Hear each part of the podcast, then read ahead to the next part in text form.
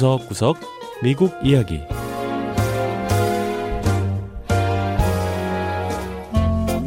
미국 곳곳의 다양한 모습과 진솔한 미국인의 이야기를 전해드리는 구석구석 미국 이야기 김현숙입니다. 기술이 발달하면서 하루가 멀다고 최신 기기들이 쏟아져 나오고 있습니다. 똑똑한 손전화기, 스마트폰에서부터 농사에 쓰이는 트랙터까지 기술력이 바탕이 된 기기들은 소비자들에게 편리함을 선사하고 있는데요. 하지만 이런 기기들에 문제가 생겨서 고쳐야 하는 상황이 되면 여간 불편한 게 아닙니다. 고쳐주는 데도 별로 없고 또 고치는데 과거보다 더 많은 돈과 노력이 들기 때문인데요. 자, 이런 세태를 바로잡고자 요즘 미국에서는 수리권 보장 운동이 일고 있습니다. 첫 번째 이야기. 소비자들을 위한 고쳐 쓸 관리. uh.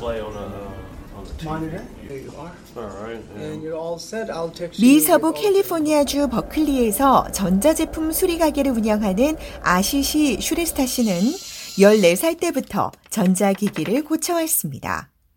각종 수리의 도사인 슈레스타 씨지만 갈수록 일하기가 힘들어진다고 하는데요. 예전엔 뭐 이동식 컴퓨터 배터리 교체쯤은 뭐 누구나 할 수 있었지만 요즘은 아니라고 하네요. As you can see, there's no screws holding it down whatsoever. It's all glued down. 컴퓨터 내부를 보면 이전처럼 나사로 열 수 있게 돼 있지 않고 부품이 이 접착제로 다 붙어져 나온다는 겁니다. 요즘 나오는 모든 태블릿이 다 그렇다고 하는데요.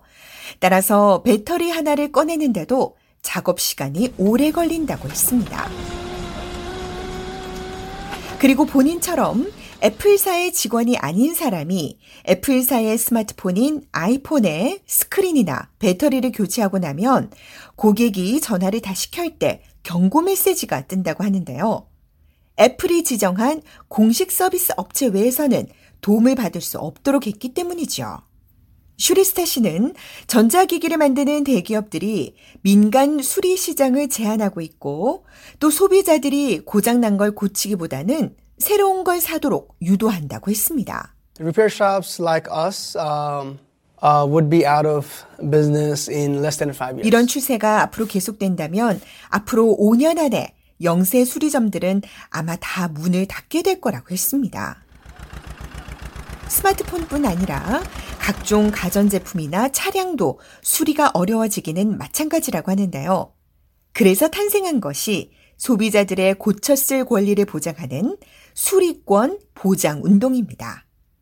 이 운동 측에선 대기업들의 이런 행태가 영세업자들의 생존권을 위협하고 산업 쓰레기가 늘어나는데 일주하고 있다고 지적하는데요. 반면 대기업들은 자사 고객들의 안전과 정보 보호 차원이라는 주장을 하고 있습니다. You put the product out there in the world. You sold me my coffee machine or my tractor or my phone. 각종 기기와 관련한 수리 정보를 무료로 제공하는 iFixit의 공동 창업자 카일 윈스 씨는 회사들이 물건을 세상에 내놓았고 소비자가 그걸 샀다면 소비자 스스로 기기들을 고칠 수 있게 해야 한다고 강조했는데요. 최근 들어 기업들이 물건 수리에 대한 정보를 소비자들에게 제공하지 않다 보니 수리에 관한 사이트를 직접 운영하게 됐다고 밝혔습니다. 윈스 씨는 수리권 보장 운동을 이끌고 있는데요. The idea of right to repair is based on laws that we have for automobiles. Massachusetts uh, 이 운동은 자동차 관련법에 근거해 나왔다고 했습니다. 최근 매사추세츠 주에서는 지역 영세 차 정비 업체들도 자동차 제조업체가 운영하는 공식 정비소가 가진 정보에 똑같이 접근할 수 있도록 하는 자동차 수리 권리법이 통과했다고 설명했는데요. 그러니까 만약 포드사의 자동차를 구매했다면 포드사의 정비소뿐 아니라 지역 영세 정비소에서도 똑같이 수리를 받을 수 있고 그 선택은 소비자가 스스로 하게끔 한다는 겁니다. 이 최근 백악관에서도 이 고쳤을 권리 운동에 힘을 실어주는 조처가 나왔는데요. Without healthy competition, big players can change and charge. 조 바이든 대통령은. 건전한 경쟁이 없다면 대기업들이 원하는 대로 다 요구하고 바꿀 것이라고 지적하면서 소비자의 수리권 보장을 위한 행정명령에 서명했습니다. 대기업만 제품을 수리할 수 있게 하지 말고 소비자에게 알아서 수리할 수 있는 권리를 주자는 취지인데요.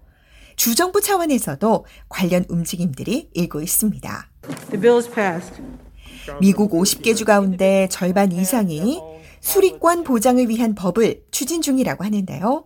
하지만 대기업들의 강한 반발에 직면하고 있다고 합니다.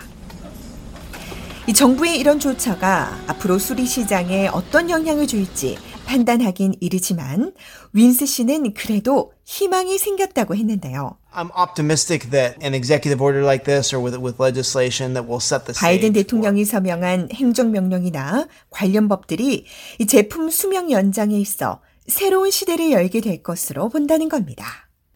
그러면서 미국인들이 예전처럼 일상생활에서 쓰는 이 기기들에 대해 좀 더 관심을 갖고 연구할 수 있기를 바란다고 했습니다.